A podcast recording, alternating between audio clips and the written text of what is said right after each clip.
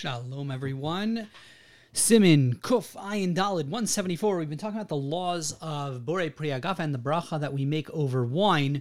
Now, we've seen that when it comes to a meal, the halacha is the motzi that we recite although it fulfills one's obligations on other food, it does not fulfill one's obligation of, of making a bracha over wine. And if a person makes a motzi, has a meal, uh, eats bread, they still have to make a bracha of bari priyagafen if they would like to drink wine during that meal. During that meal. However, what about other bre- beverages? So the Mechaber in Sif Zayin tells us, Emeno yayin, a person doesn't have wine. Vishosamayim mashke. Person wants to drink water or some other beverage. Ein lavarich alayhem. You don't need to make a bracha over those other beverages during a meal. The asuda.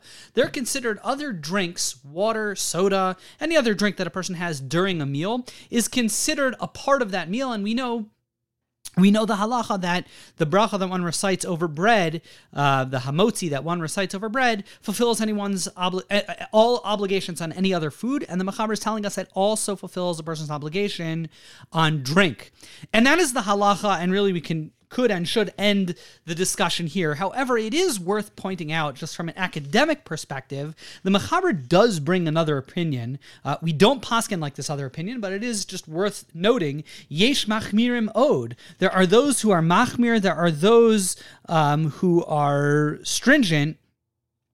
Um, and say v'yesh omrim, excuse me, levarich al shabasuda, um, that uh, that you have to drink, you have to make a bracha on water or any other drink that we have during the meal, and that water drink is not considered part of the suda, part of one's normal meal. Again, we don't paskin like that, and uh, the machaber says a person in theory should be machmir, should be stringent, but the Ramah teaches us hamina kasfara rishona, the tradition, and this is normative halacha, is that the bracha that we recite of hamotzi fulfills anyone's obligation on any other drinks. But again, it's worth pointing out it's not divrei hakol. It's not all opinions, but this is the normative halacha.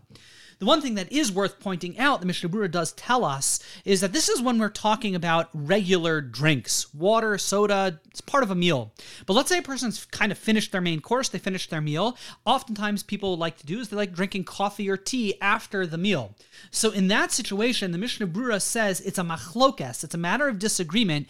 If coffee or tea that a person drinks after one's meal, but before they've benched, does that does that require a new bracha? Because one could argue that that's not really part of the meal anymore. It's sort of a like a new thing. There are different opinions. The Mishnah Berurah says the best thing to do lahalacha, the best thing to do practically would be to make a bracha of shahakal on something else, like sugar or a candy, something like that, which is definitely not part of one's meal. And that way you get out of this safek, out of this situation of doubt. However, the Mishnah Berurah points out this doesn't apply on Shabbos on Shabbos, if you recall, um, this halacha is not relevant because since a person has made kiddush before their meal, assuming again we're talking about the Friday night meal or the Shabbos day meal, since you've made kiddush on grape juice or you know preferably wine, certainly wine. If a person's made the the bracha of bari priyagafen uh, before the meal, that bracha of bari priyagafen certainly will fulfill one's obligation, even on coffee and tea that a person drinks post their meal before benching, sort of as a dessert. The bracha of bari priyagafen will definitely fulfill that obligation, but Again, if you're dealing with a non Shabbos meal in a scenario where you don't have wine, um, as part of uh, you haven't had wine at all. You're just talking about um, you know during the weekday you just you had a meal and you it, and want to end with coffee or tea. You really do have a shaila. It's a matter. It's a it's a safek, and the preferable thing to do according to the Mishnah would be to make a bracha of shahakal on something else. And I'm going to wish everyone a wonderful day.